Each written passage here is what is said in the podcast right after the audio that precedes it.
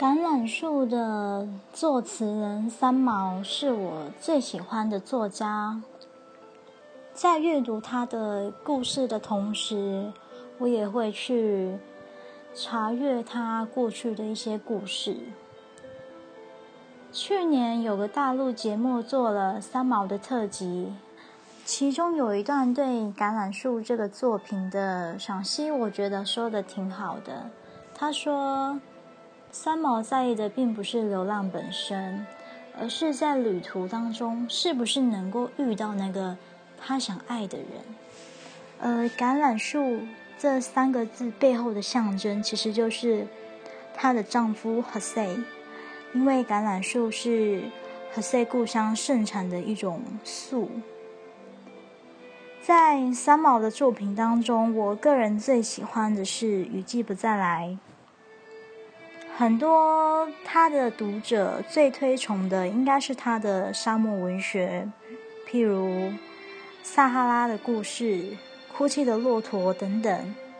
但我个人之前稍微有点偏见，我会觉得一个沙漠的故事有什么好写的？干巴巴的沙漠。再来就是。因为我个人非常的喜欢《小王子》，《小王子》最后是倒在无声无息的倒在撒哈拉沙漠，所以对于那片沙漠，我觉得对我而言可能是带有一点哀愁的一个地方，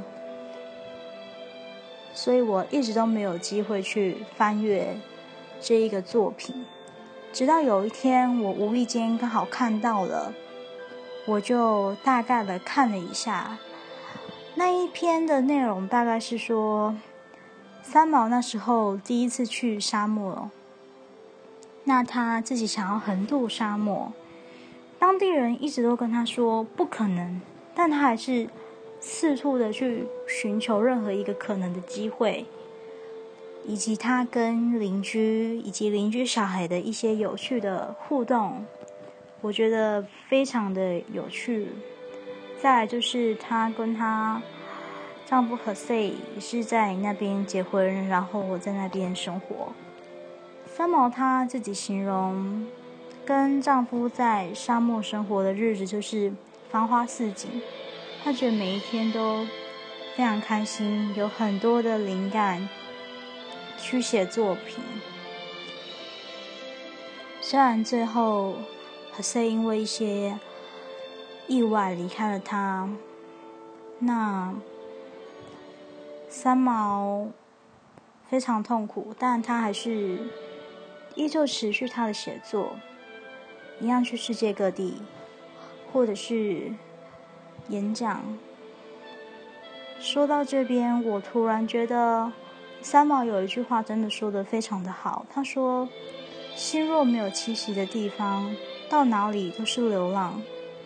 其实从他的作品当中，每一字一句都非常的真挚，不管是开心的、疯狂的、惊奇的奇遇，或者是一些难过的心情，我觉得他都写的非常的表露无遗，用非常非常美又深刻的文字，让人印象深刻。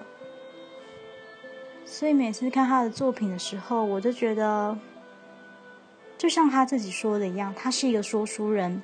他的作品并不是非常的文绉绉，让你看不懂，甚至是让你看完以后，你会有非常多的共鸣，以及会非常非常去想要多看这个脱俗的这个作家的作品。